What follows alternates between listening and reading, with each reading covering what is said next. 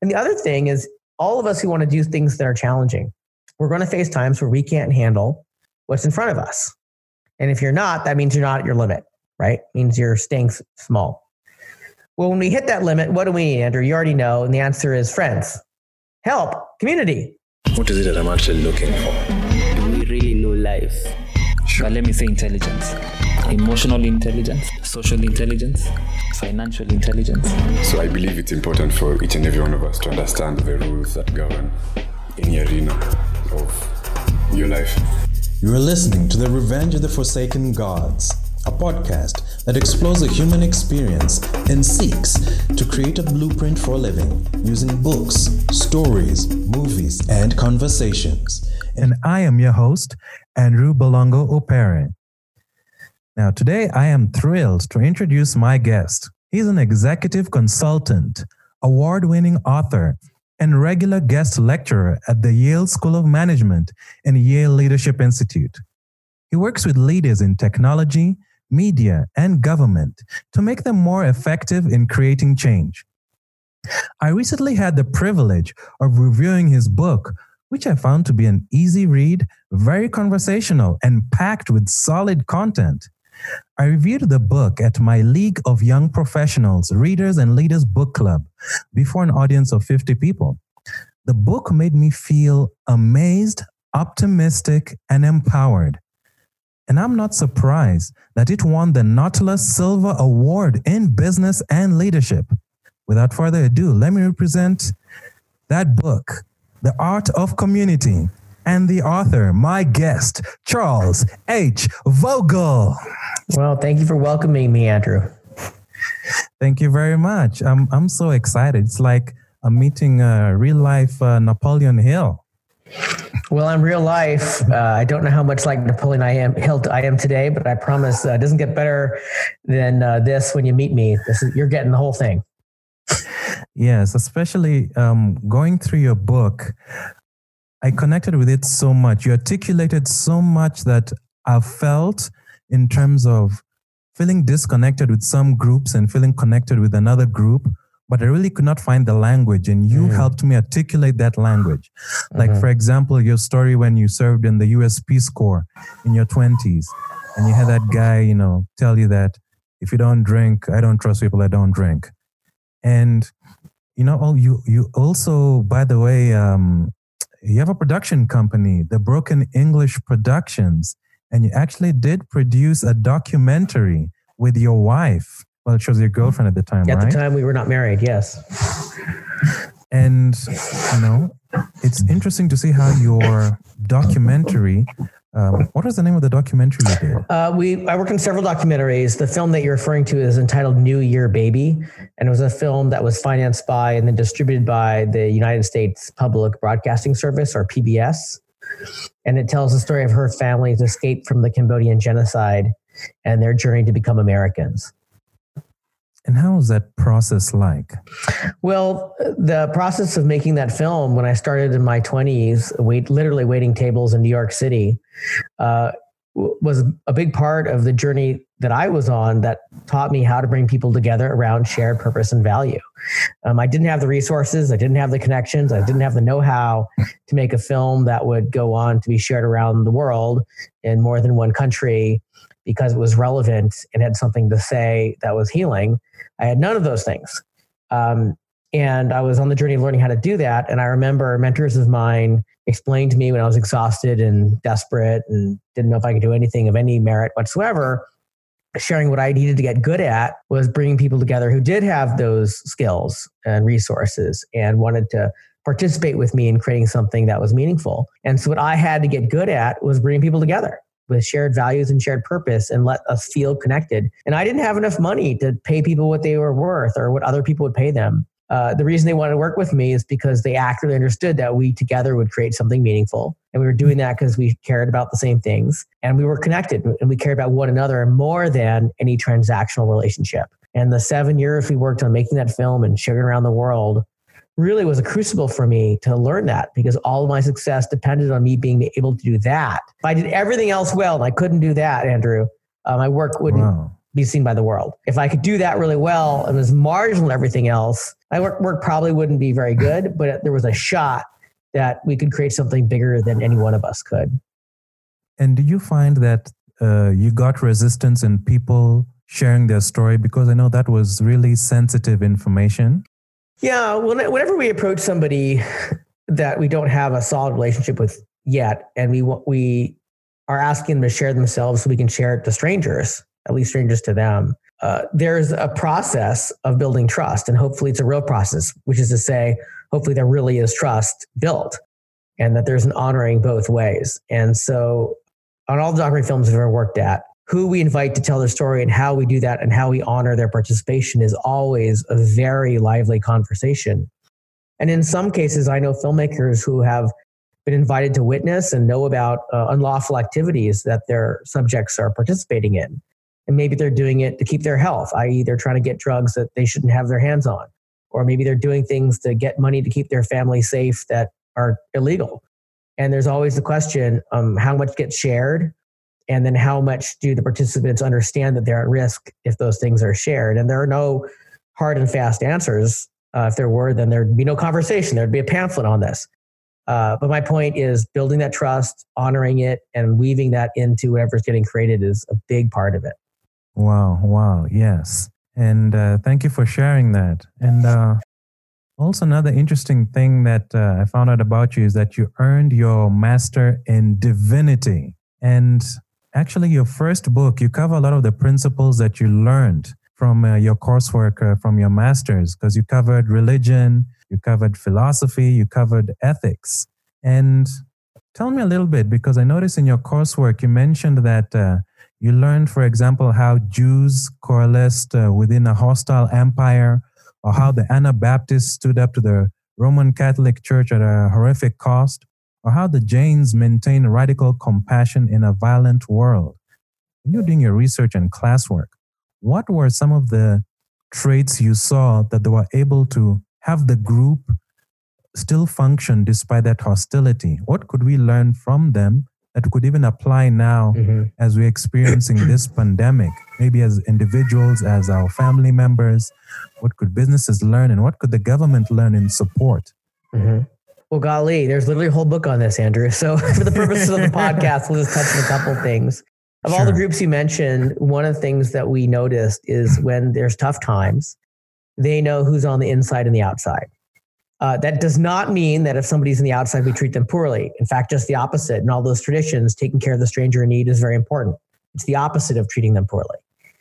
And when our people, our community, and that can be our family or that can be our village, is in danger, we know who's on the inside, the outside. We know that if someone's on the inside, that we will extend resources to help them.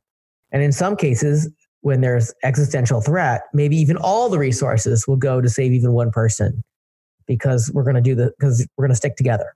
Now, the question that hangs in the air, well, then why do we need to know who's on the inside and the outside if we're going to treat people on the outside well as well? If uh, we're going to take care of the stranger sick on the side of the road?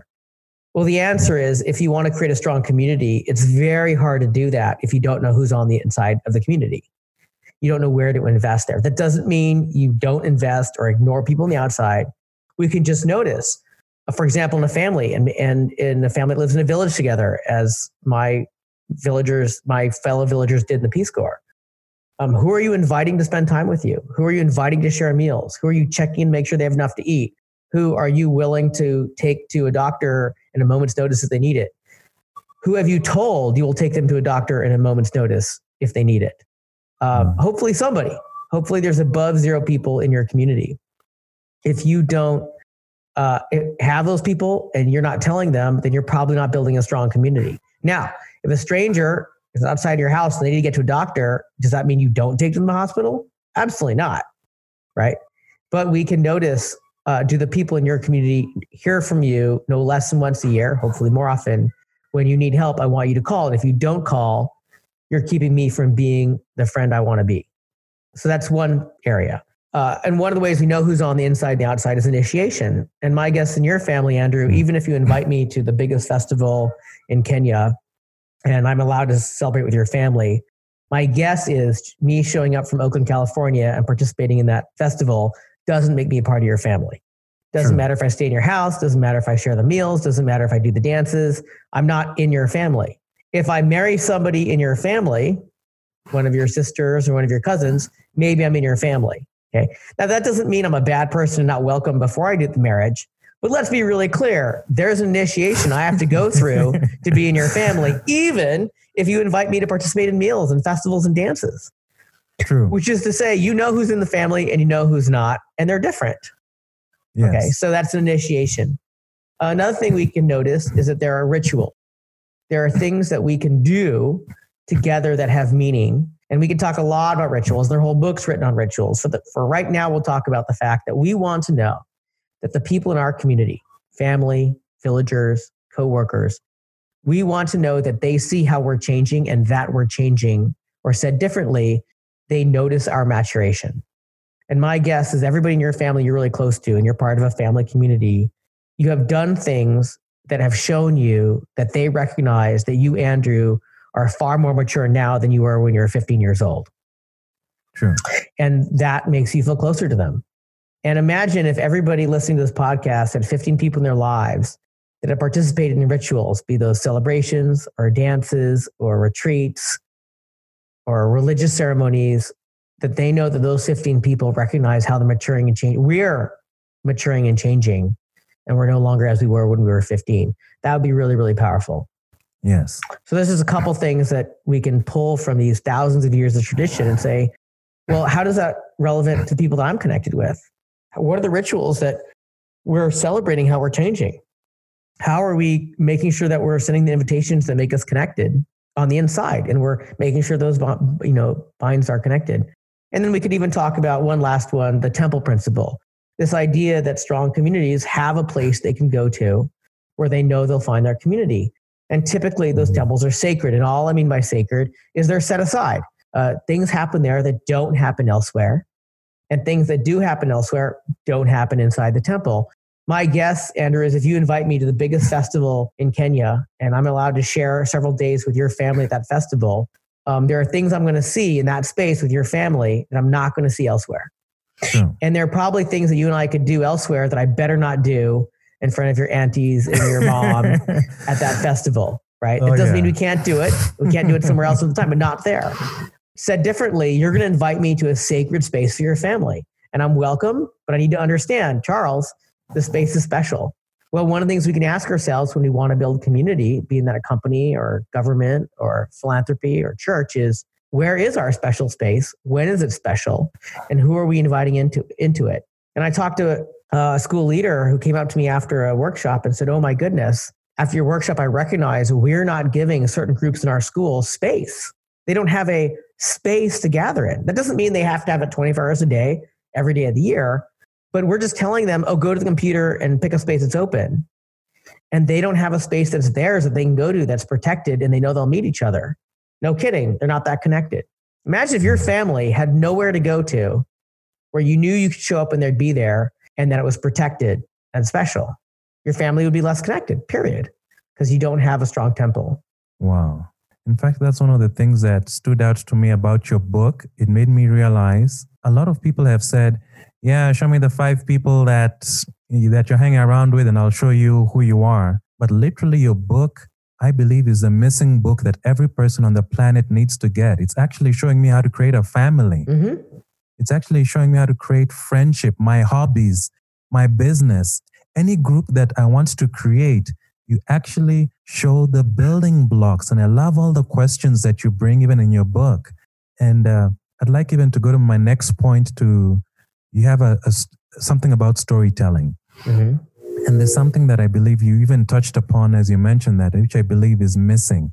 That how the whole structure, there's mentorship incorporated in all of the principles, and which I, I tend to notice is something that's missing. hmm Would you mind talking a little bit about that? Because I noticed you talk about vulnerability.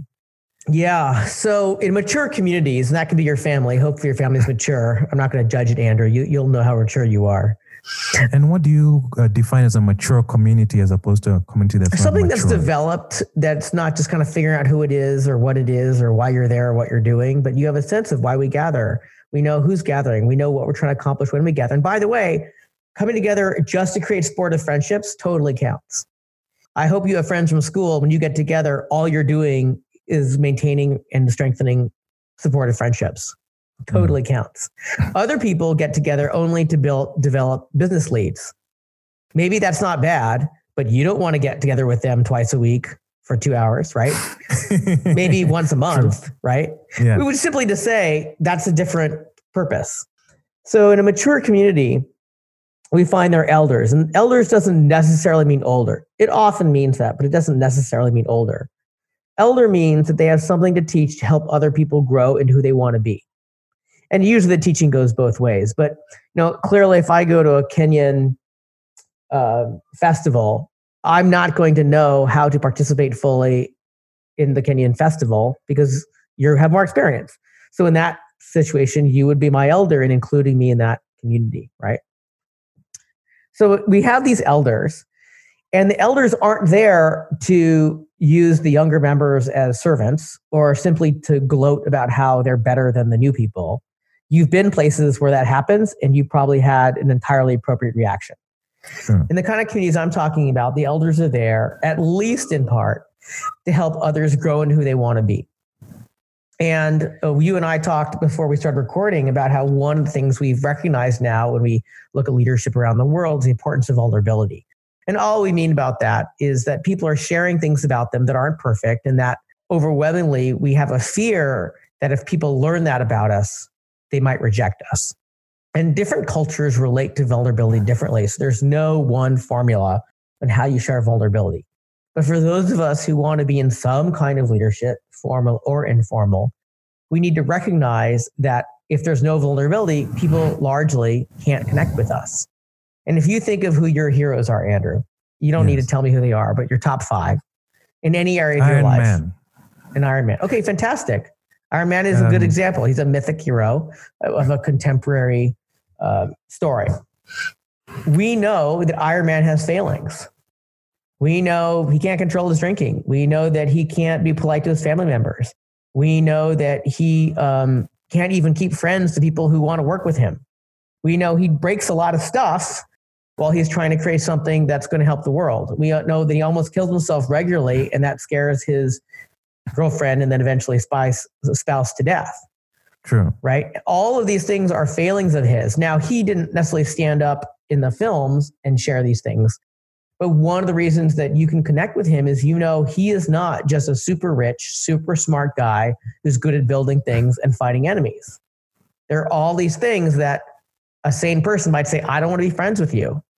You yeah. drink too much, you're dangerous, you break things, you hurt people, and people who do care about you don't know if you're going to stay safe.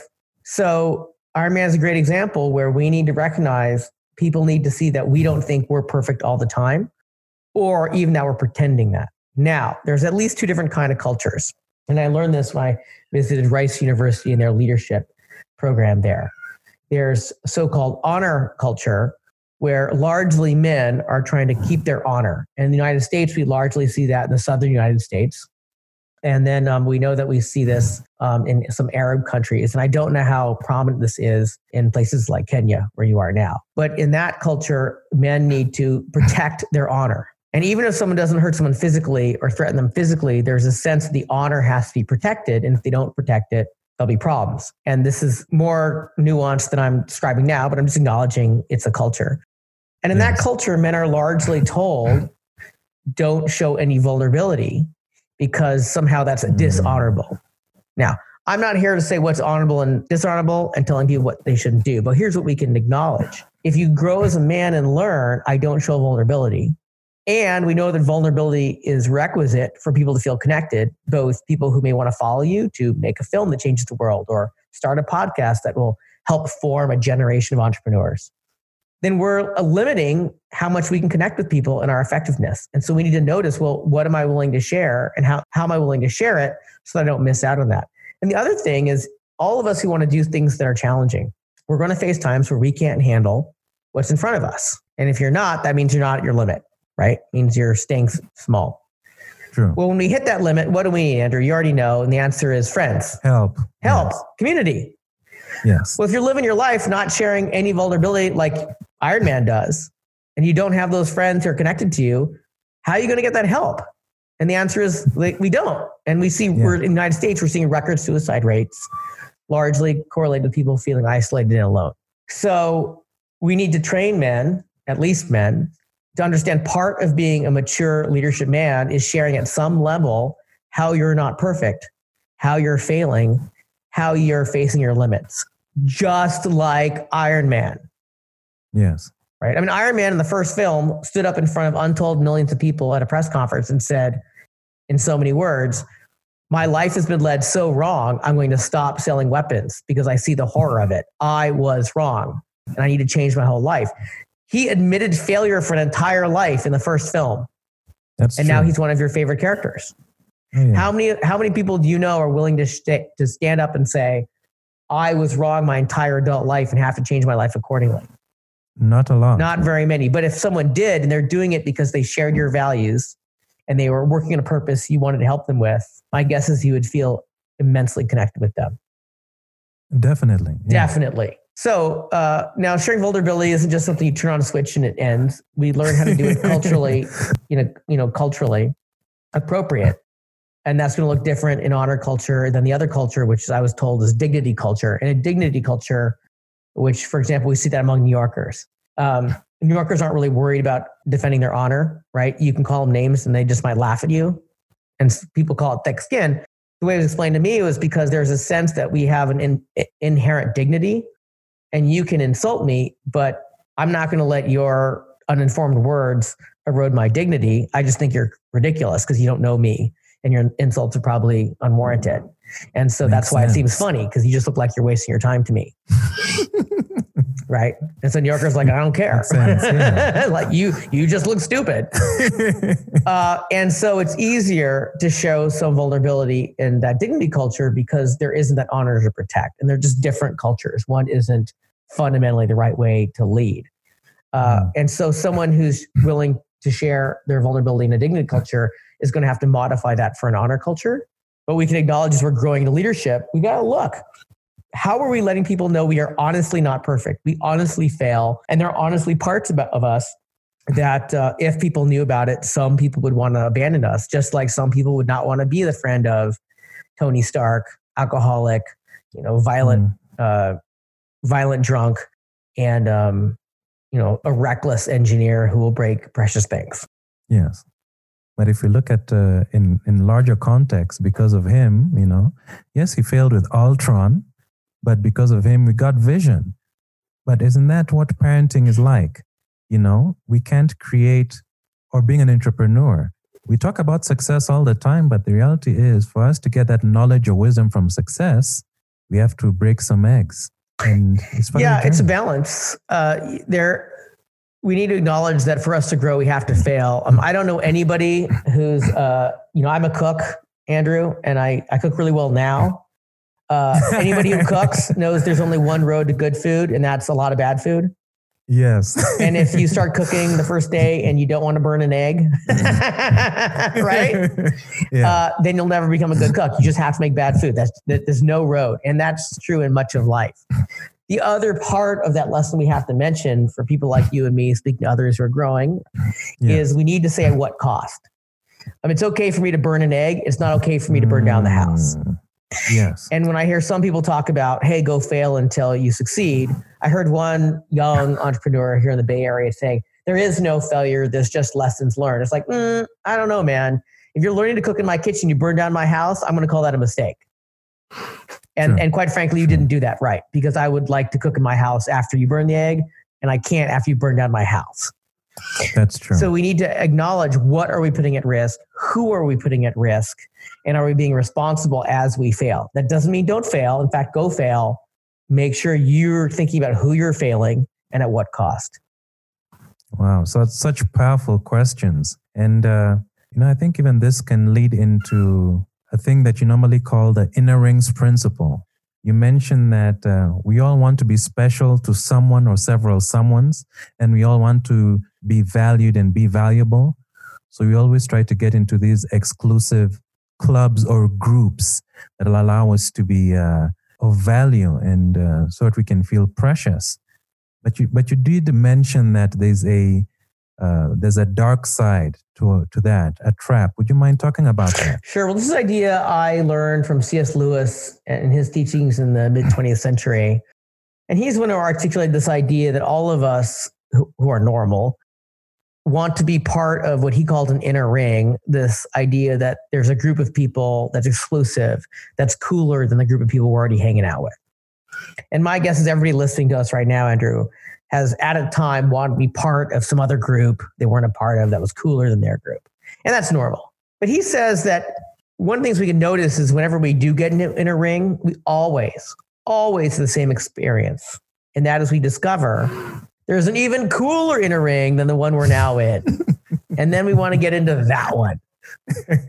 and guess what, Andrew? If we get into that ring, what's our experience, right?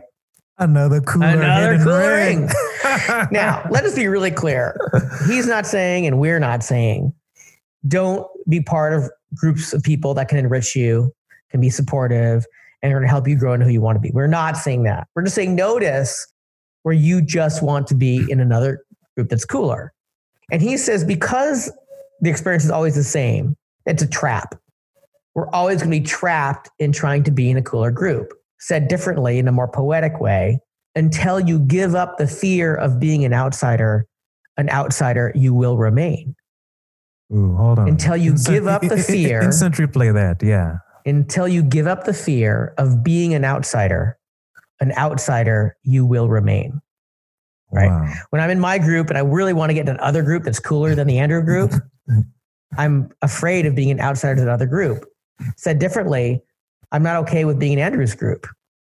Mm. Well, what a lousy way to live your life. Always afraid you're not in some other group and you're not celebrating relationships that you have. That's not to say there aren't relationships to build. That's not to say there aren't people that you could grow with uh, that you don't know yet. But notice that that doesn't allow us to be in the group we're in with patience.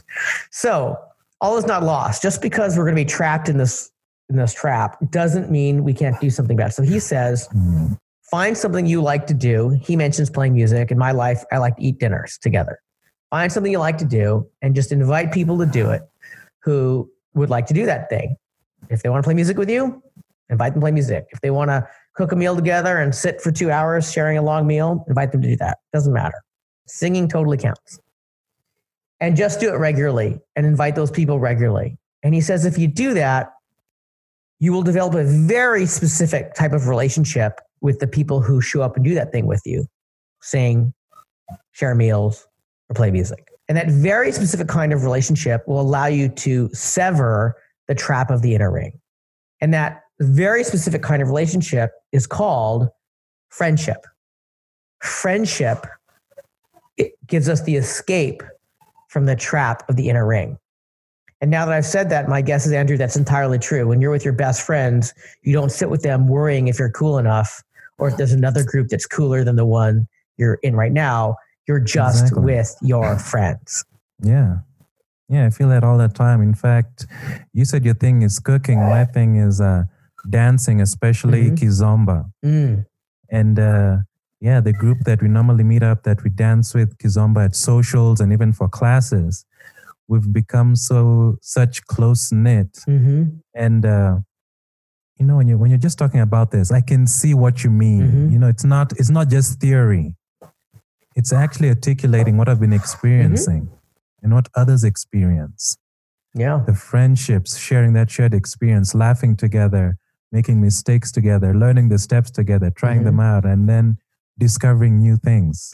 Well, Andrew, my guess is your dancing friends have seen you uh, look like a fool in front of them.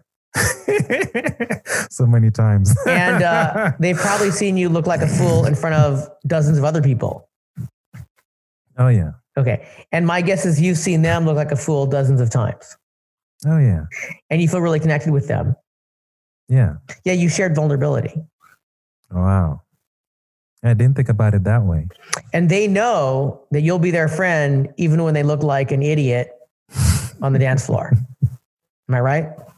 Yes, that's true. That's vulnerability. They know they can be vulnerable in front of you. It's a certain kind of vulnerability, but they don't need to pretend for a minute that they're always cool and graceful when they're around you. Wow. Wow. Just like Tony Stark, he doesn't have to pretend that everything's working all the time. That's true.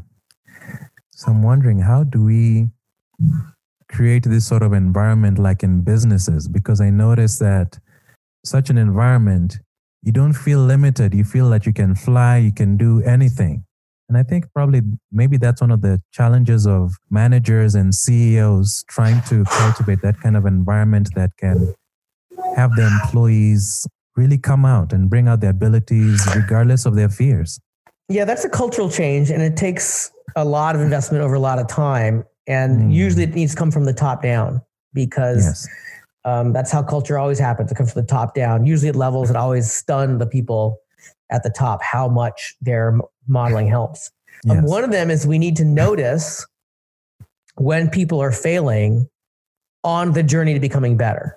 Now, there's a difference between that and just not doing your job or just not in, paying attention or investing properly or being reckless. Mm. Okay. Because you can be reckless and say, oh, I'm failing. Well, yeah, you're being reckless.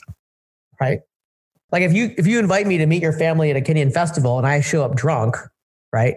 That's way different than I just don't know Kenyan culture, how it's different from Oakland culture, and and I'm learning, right? There's totally different things. Yeah. We need to notice when someone is failing on the journey to become better and give them permission to do it. Mm. But that's not a free card to just fail all the time, right? True. Or or accept that. And some people confuse that. That's why I bring it up. And then we need to acknowledge, for example, my son is young and he's not that coordinated yet running and walking. He falls all the time. And I could just laugh at him and tell him he's silly because he skins his knee and gets mud in himself. But I know that this is the journey to running well. And so I celebrate every time he falls and stands up because that's the journey. Well, we need to recognize when is it happening with colleagues at work and even make it explicit. When he falls and gets up, so I, I say, good job standing up. I don't say, I can't believe you can't run 30 feet yet. Right. Yeah, yeah. Wow. So just from from your experience, from all the clients that come to you with their challenges and they need you Mhm. as a consultant to help bring them their change, what are the top three that you notice seem to be a recurring theme? Oh, my goodness. Industry? Oh my goodness. Well, I don't know that much about Kenya, Andrew. I do know about the United States, and we're in a record era of loneliness, and along that, record levels of suicide and um, all kinds of health problems that go along with that. So there are many things that come up everywhere because it's everywhere in our culture. The first one is the disregard for the importance of the time to just build friendships there's this myth that somehow every minute we're talking, we need to be accomplishing a goal. One of the goals can be to build a friendship that's enduring when there's a crisis. Um, if you ever call me, Andrew, for help, my guess is the first or third conversation we ever have should not be, hey, Charles, I need help from you now. Whatever your priorities are, whatever your resources are, I want that to be focused on me. If that day is going to come, and obviously when we're working on a team, that probably will come, we'll need to invest in those conversations beforehand. And that takes time. Yeah. And if we don't schedule the time, we're not going to build it. I was talking to a major international multi billion dollar tech company that everybody listening to this podcast has heard of. And they were telling me how their research shows that their employees are not very well connected. Well, that's not a surprise. They live in a culture where people are not connected. So it's not them, it's the culture. And I said, fantastic. They said, well, what should we do about it? I said, I don't know, because there's a gazillion things I don't know yet about what you're doing, but I have a question. When you're onboarding your employees, they have thousands of employees, and they spend weeks onboarding them, so many policies to learn, right? How many minutes do you give them to sit in small groups where they have permission to share a conversation that could be intimate and build friendship? How many minutes do you schedule for them to do that? And the person I was talking to just laughed out loud wow. because the number of minutes they're giving them is like not even worth mentioning because they filled all their time with learning policies or sitting in a class or getting a tour, right? Well, I'm not saying that those policies and those classes and those tours aren't important, but let's not be surprised when you don't schedule the time for them to be connected in a new company, in a new building, with a new team, maybe in a new project. No surprise, you pull them later and find out that they're disconnected. So put in the time, schedule the time. How much time? Well, you tell me how much time you need to make your marriage good. right? Is it more?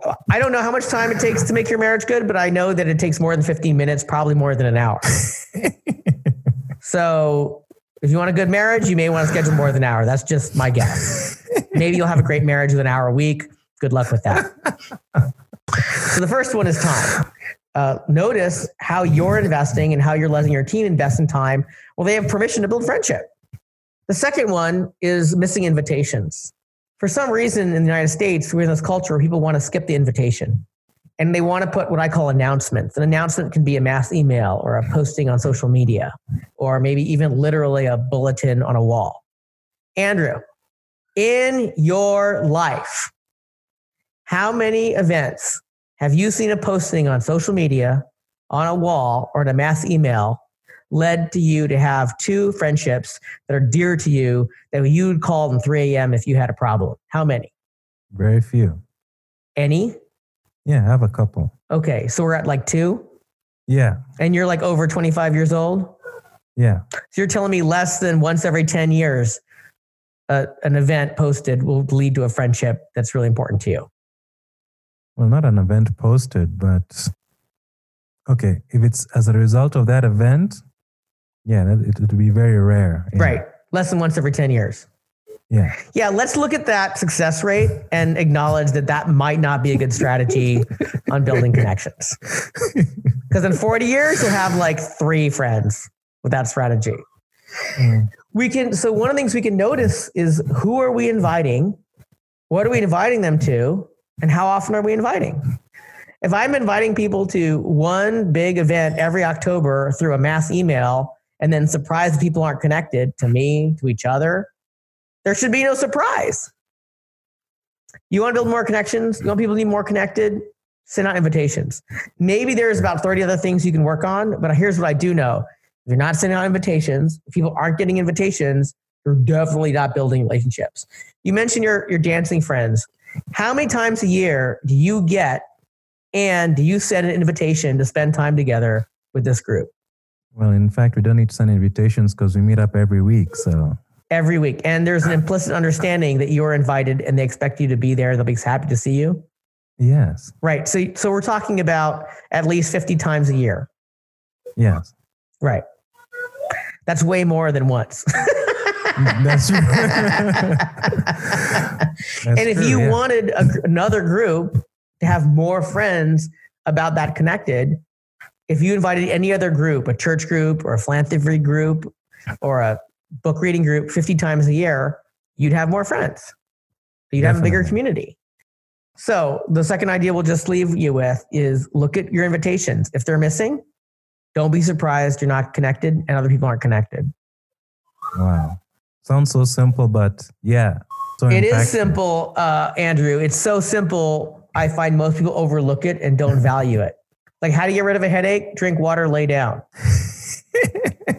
how many people do you know think, oh, I have a headache. Maybe I should drink water and lay down? Not a lot. Right. I don't have friends. Who are you inviting? How about you invite people to things? Andrew's got Yeah. 50 times a year. It's working for him. Why don't you try 40? See how that works. Mm. And you're mentioning that uh, you have uh, a third point. I'm sure we, I'm happy to bring up a point. So I find that people don't understand intimate space or what we call in my forthcoming book, Building Brand Communities, campfire experiences.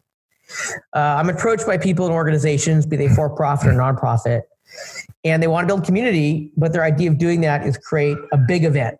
We call it, for the purposes of teaching, an arena event, where you get there and there's just a big arena of people. And my guess, Andrew, if you think of all the events you've been to for the last 30 years, the number of events you went to an arena that you left feeling really connected to people was approximately zero. You're Yeah. shaking your head. So I'm right.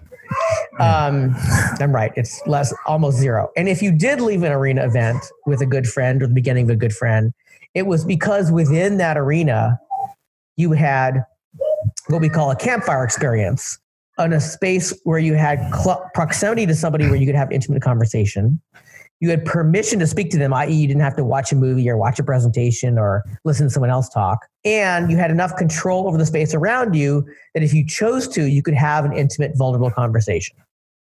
And my guess is that if you left with the beginning of a friendship at one of these arena events, it's because you experienced something that was a campfire experience. Are you a mind reader? Guesses are all on point. Well, I've been thinking about this for a few years, Andrew.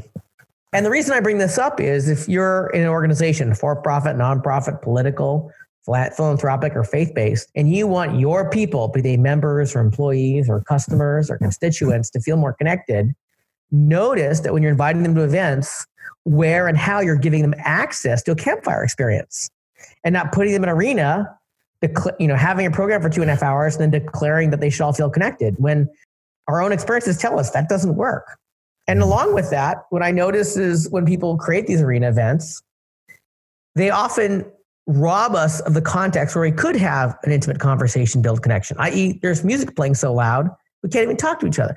I was invited to a conference where the leaders of the conference rented out a whole restaurant for conference goers to share dinner together ostensibly so we could connect.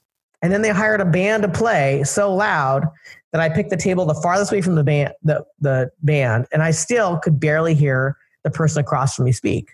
And I thought, I can't believe they've spent tens of thousands of dollars at buying out a restaurant, and then they made it so loud we honest to goodness can't even speak. They're not understanding community. They're understanding uh, a spectacle, in this case, a restaurant with a band. There's nothing wrong with spectacle, but guess what? Doesn't let people connect. Wow.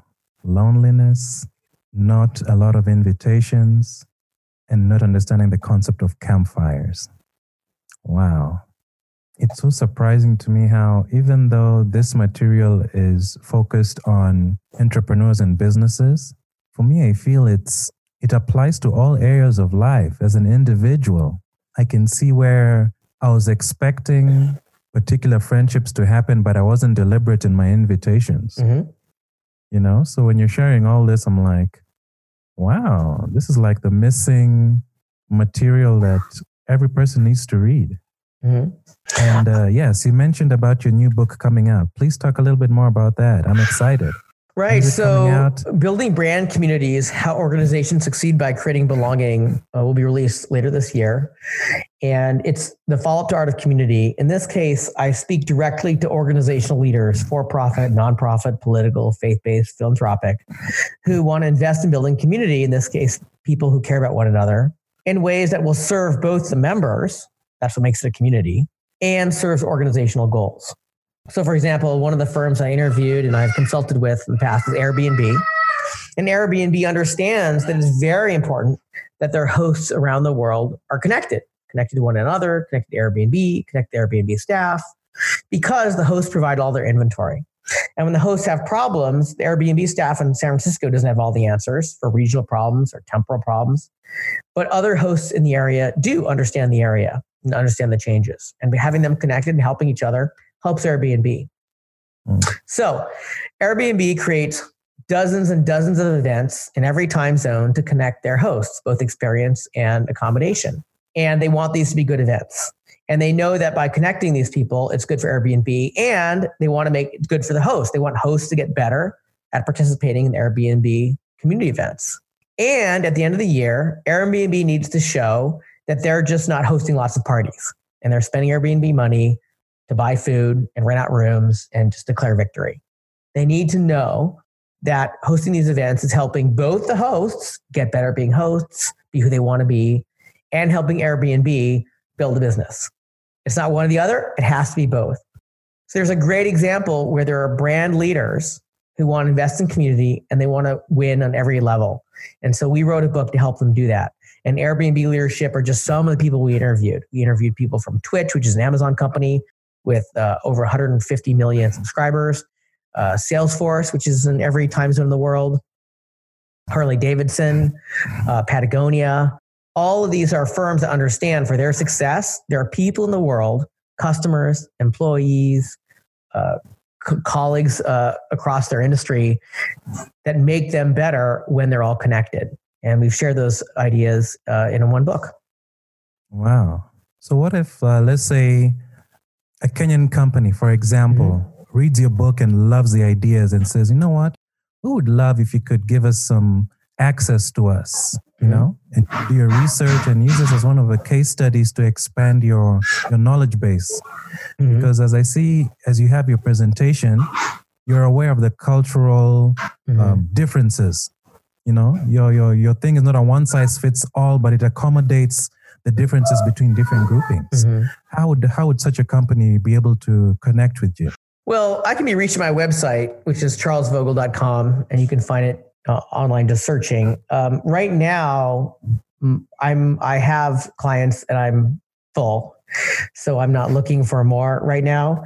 Uh, what I'm hoping is that the books themselves tell any smart executive enough of the principles that when you, Andrew, know your culture enough and you apply that, you'll immediately see where you can grow. So, for example, you know, one of the things we talk about is the idea that when you create your community, you need to be helping the people who will be members become who they want to be. So, Harley Davidson helps their riders create friendships that go on adventures together and ride their bikes together with friends. You're a you're a better motorcyclist. You become a safer motorcyclist. Uh, they they offer them classes on safety. They offer them training on how to handle insurance emergencies. They actually make their members become better motorcyclists. And Airbnb again, they're training their hosts on how to be better hosts and make better money and make safer decisions. They're becoming better hosts. You need to think through how are that am I helping them be who they want to be? And if you're not, and all you know is how you want your company to win, uh, we want to sell motorcycles or we want to sell hotel rooms, then you are approaching people with a manipulative, manipulative invitation. Andrew, you're an adult. How many organizations do you want to spend more time with when all they want is a manipulative relationship with you? None. None. Exactly right.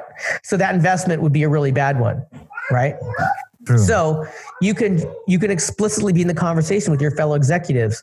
How are we actually inviting people to get better? And if we're not, whether we're in denial or not, all we're doing is showing people we're manipulators and they're going to want to get away from us as much as we want to get away from people with that approach. Typically, where that happens is when someone creates a, a so called brand community from a marketing perspective and all they want to do is sell. It's okay to want to sell. I buy a lot of gas for my car and I don't want to be in a community about it. I just want to buy gas for my car. They're marketing gas, right? Fine. But if you're going to invite me to spend my time to be in a community and you haven't thought through how you're helping me grow, I'm just going to get mad at you. So I don't think you need me to to fly in and look at everything. You can just answer that question. Um, so I can go on for a long time about this. Wrote a whole book. I hope that's enough for now. I think that's enough for now. And thank you very much for your insights and your wisdom. That'll be the end of uh, you know all this serious talk. Let's get to something lighter. I, I love Mm. I love this part of the conversation. Tell me three books that you've either read recently or a while before that have impacted your life. Mhm. Three movies, either recent or uh, from a long time ago, and three songs that you have on repeat right now. Okay. So the first is the mo- uh, the books. So three books that I know that have changed me. The first is The Mystic Heart by Wayne Teasdale, who was a Mhm. monk who wrote the book in the 90s, in the 1990s. And he looked at the five at five uh, ancient wisdom traditions and noticed how all of their mystic traditions uh, had overlaps and how we see these through lines that have been going over for more than a thousand years. And one of the things I took away from that book is that um, in all these major traditions, one of the through lines is the diminishment of the ego, of the self, and the greater the call to action to be generous. And that can be said many different ways, but that's the through line. And w- when we find younger traditions that don't have that, that say in so many words, uh, get what you get what you can. You need to be powerful. You need to have a lot of stuff. They're actually in sharp contrast to these ancient wisdom traditions that have been serving communities for millennia.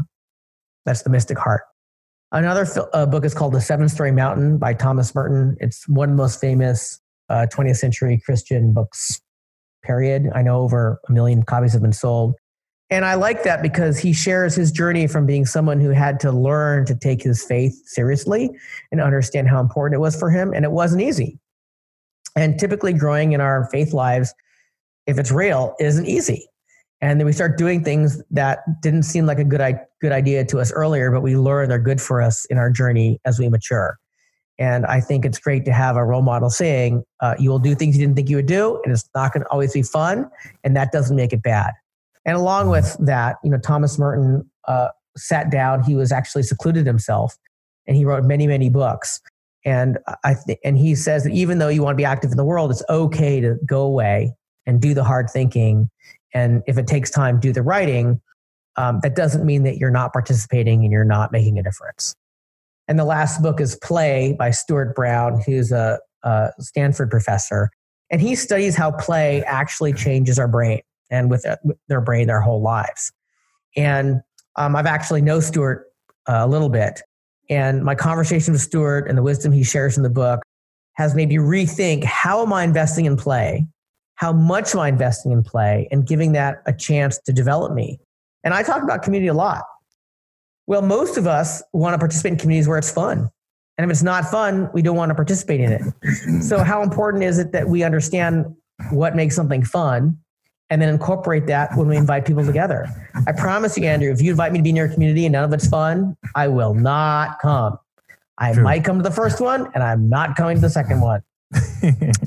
so I think all of us understanding how we like to play, understanding how important play is, understanding how we can invite people to play with us serves our entire lives because that's how we connect and grow.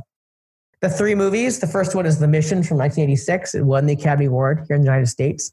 And it really moved me the time I watched it, and I'm still moved by it because it talks about men of faith, perhaps misguided in many ways, but nonetheless, men of faith committed to going somewhere they'd never been before, in this case, a South American village, and connecting with people unlike them, and then learning that to love them so much, these villagers, that by the end of the film, these missionaries um, are actually giving up their own lives to defend the people that they didn't know before.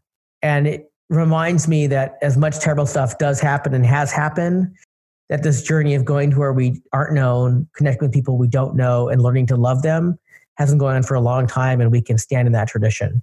The second film is Little Miss Sunshine from 2006, uh, easily one of my favorite movies of all time. And for those who haven't seen it, it tells a story about a young woman and her family who drive across the country so she can participate in a beauty contest for 12 year old girls. That's the superficial story. The bigger story is how does the family with a lot of problems come together to support somebody who has a dream, even when the resources aren't there and there are tough things going on. And they learn how to put themselves their own needs aside to show up for their whole family. And it's a beautifully written story about a family coming together and understanding how important they are to each other, no matter their own agendas. And then uh, my last film, uh, you laughed when I mentioned earlier, but I'm serious. It's Spider Man 2 from 2004, a film that has brought me to tears in the past and I'm sure will again.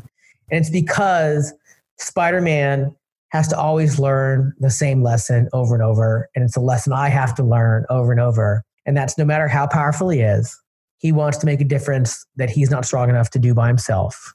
And for him to do it, he has to learn to let other people hold him up. And he mm. needs to let them do it more than he wants to do it, more often he wants to do it, and in ways that surprise him. And Spider Man 2, if you've seen it, uh, Andrew, and oh, he yeah. has the fight on the subway, and he loses to Doc Ock, and he loses his mask, and he's knocked unconscious. What happens? The very people he was trying to save on the subway physically lift him up and they carry him to safety.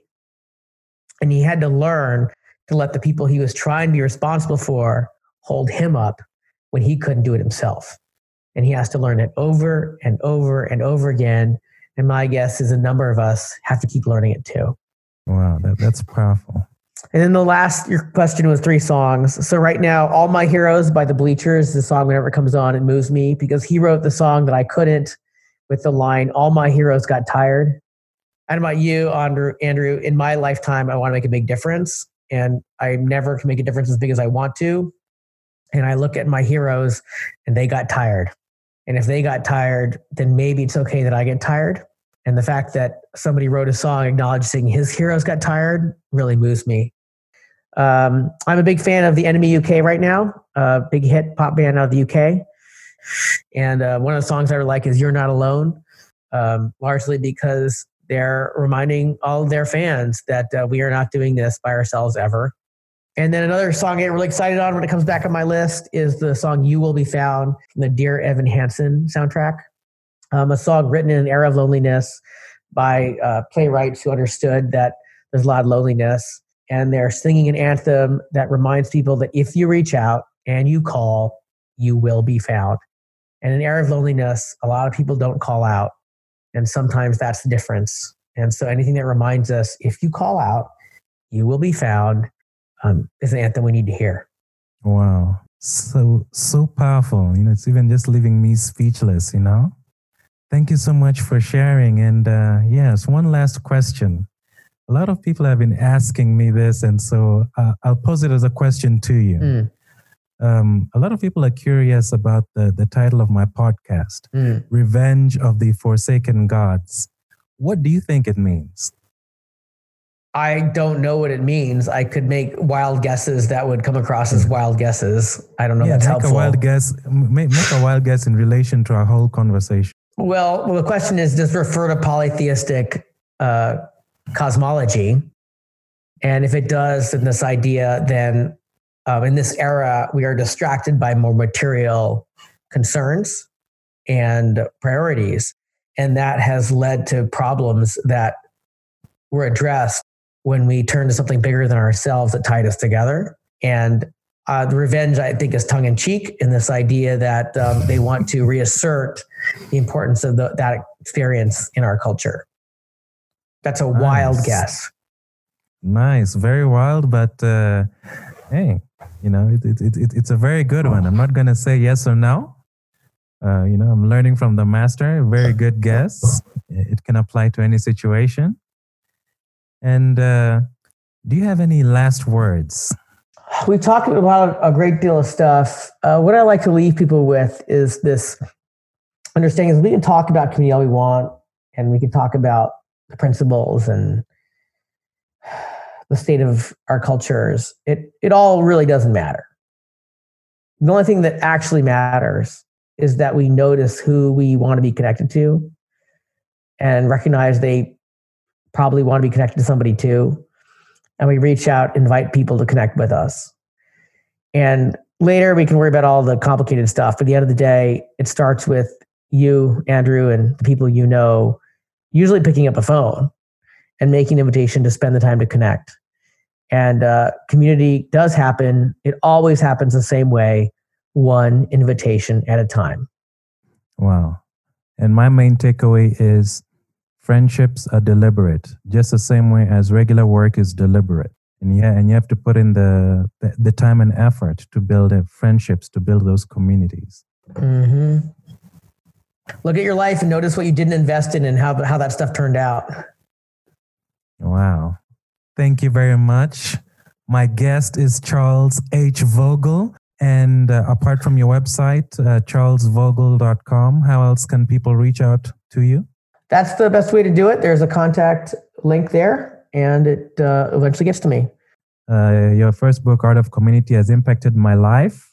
I, I know I'll, I'll be going back to it several times because of the power of the questions in there. And thank you for your journey. Continue sharing your work and yourself and your truth and being vulnerable and continue building awesome communities and impacting leaders around you and all around the world. Thanks for having me. Thank you. Thank you for listening to my conversation with Charles H. Vogl, the author of The Art of Community Seven Principles of Belonging, and his new book, Building Brand Communities How Organizations Succeed by Creating Belonging, is coming out on June 9th, 2020. So pre order your copy right now on Amazon.com. If you haven't read his previous book, The Art of Community, this is your opportunity to order it now. Has this conversation helped you learn anything about yourself and how you relate to whatever group that you're in, whether it's family, friends, school, faith based organization, business, or career? First, send a tweet to Charles at Charles Vogl, that's Charles V O G L, to show your appreciation. Secondly, I would love to know what key takeaway that you got from this. Please share in the comment section below if you're watching on YouTube or tweet at revenge underscore gods. If you think this conversation will be beneficial to your friend or anyone in a leadership position or anyone who would love to be a leader, share this with them. Like and subscribe on YouTube And please leave a review on any of your favorite podcast platforms as it helps the podcast grow. Thank you for all of you who have listened to my podcast up till now. You can get all the resources from our conversation at my blog, revengeoftheforsakengods.home.blog. Thank you for listening. Have a great day and tune in next week for another interesting conversation on the Revenge of the Forsaken Gods podcast.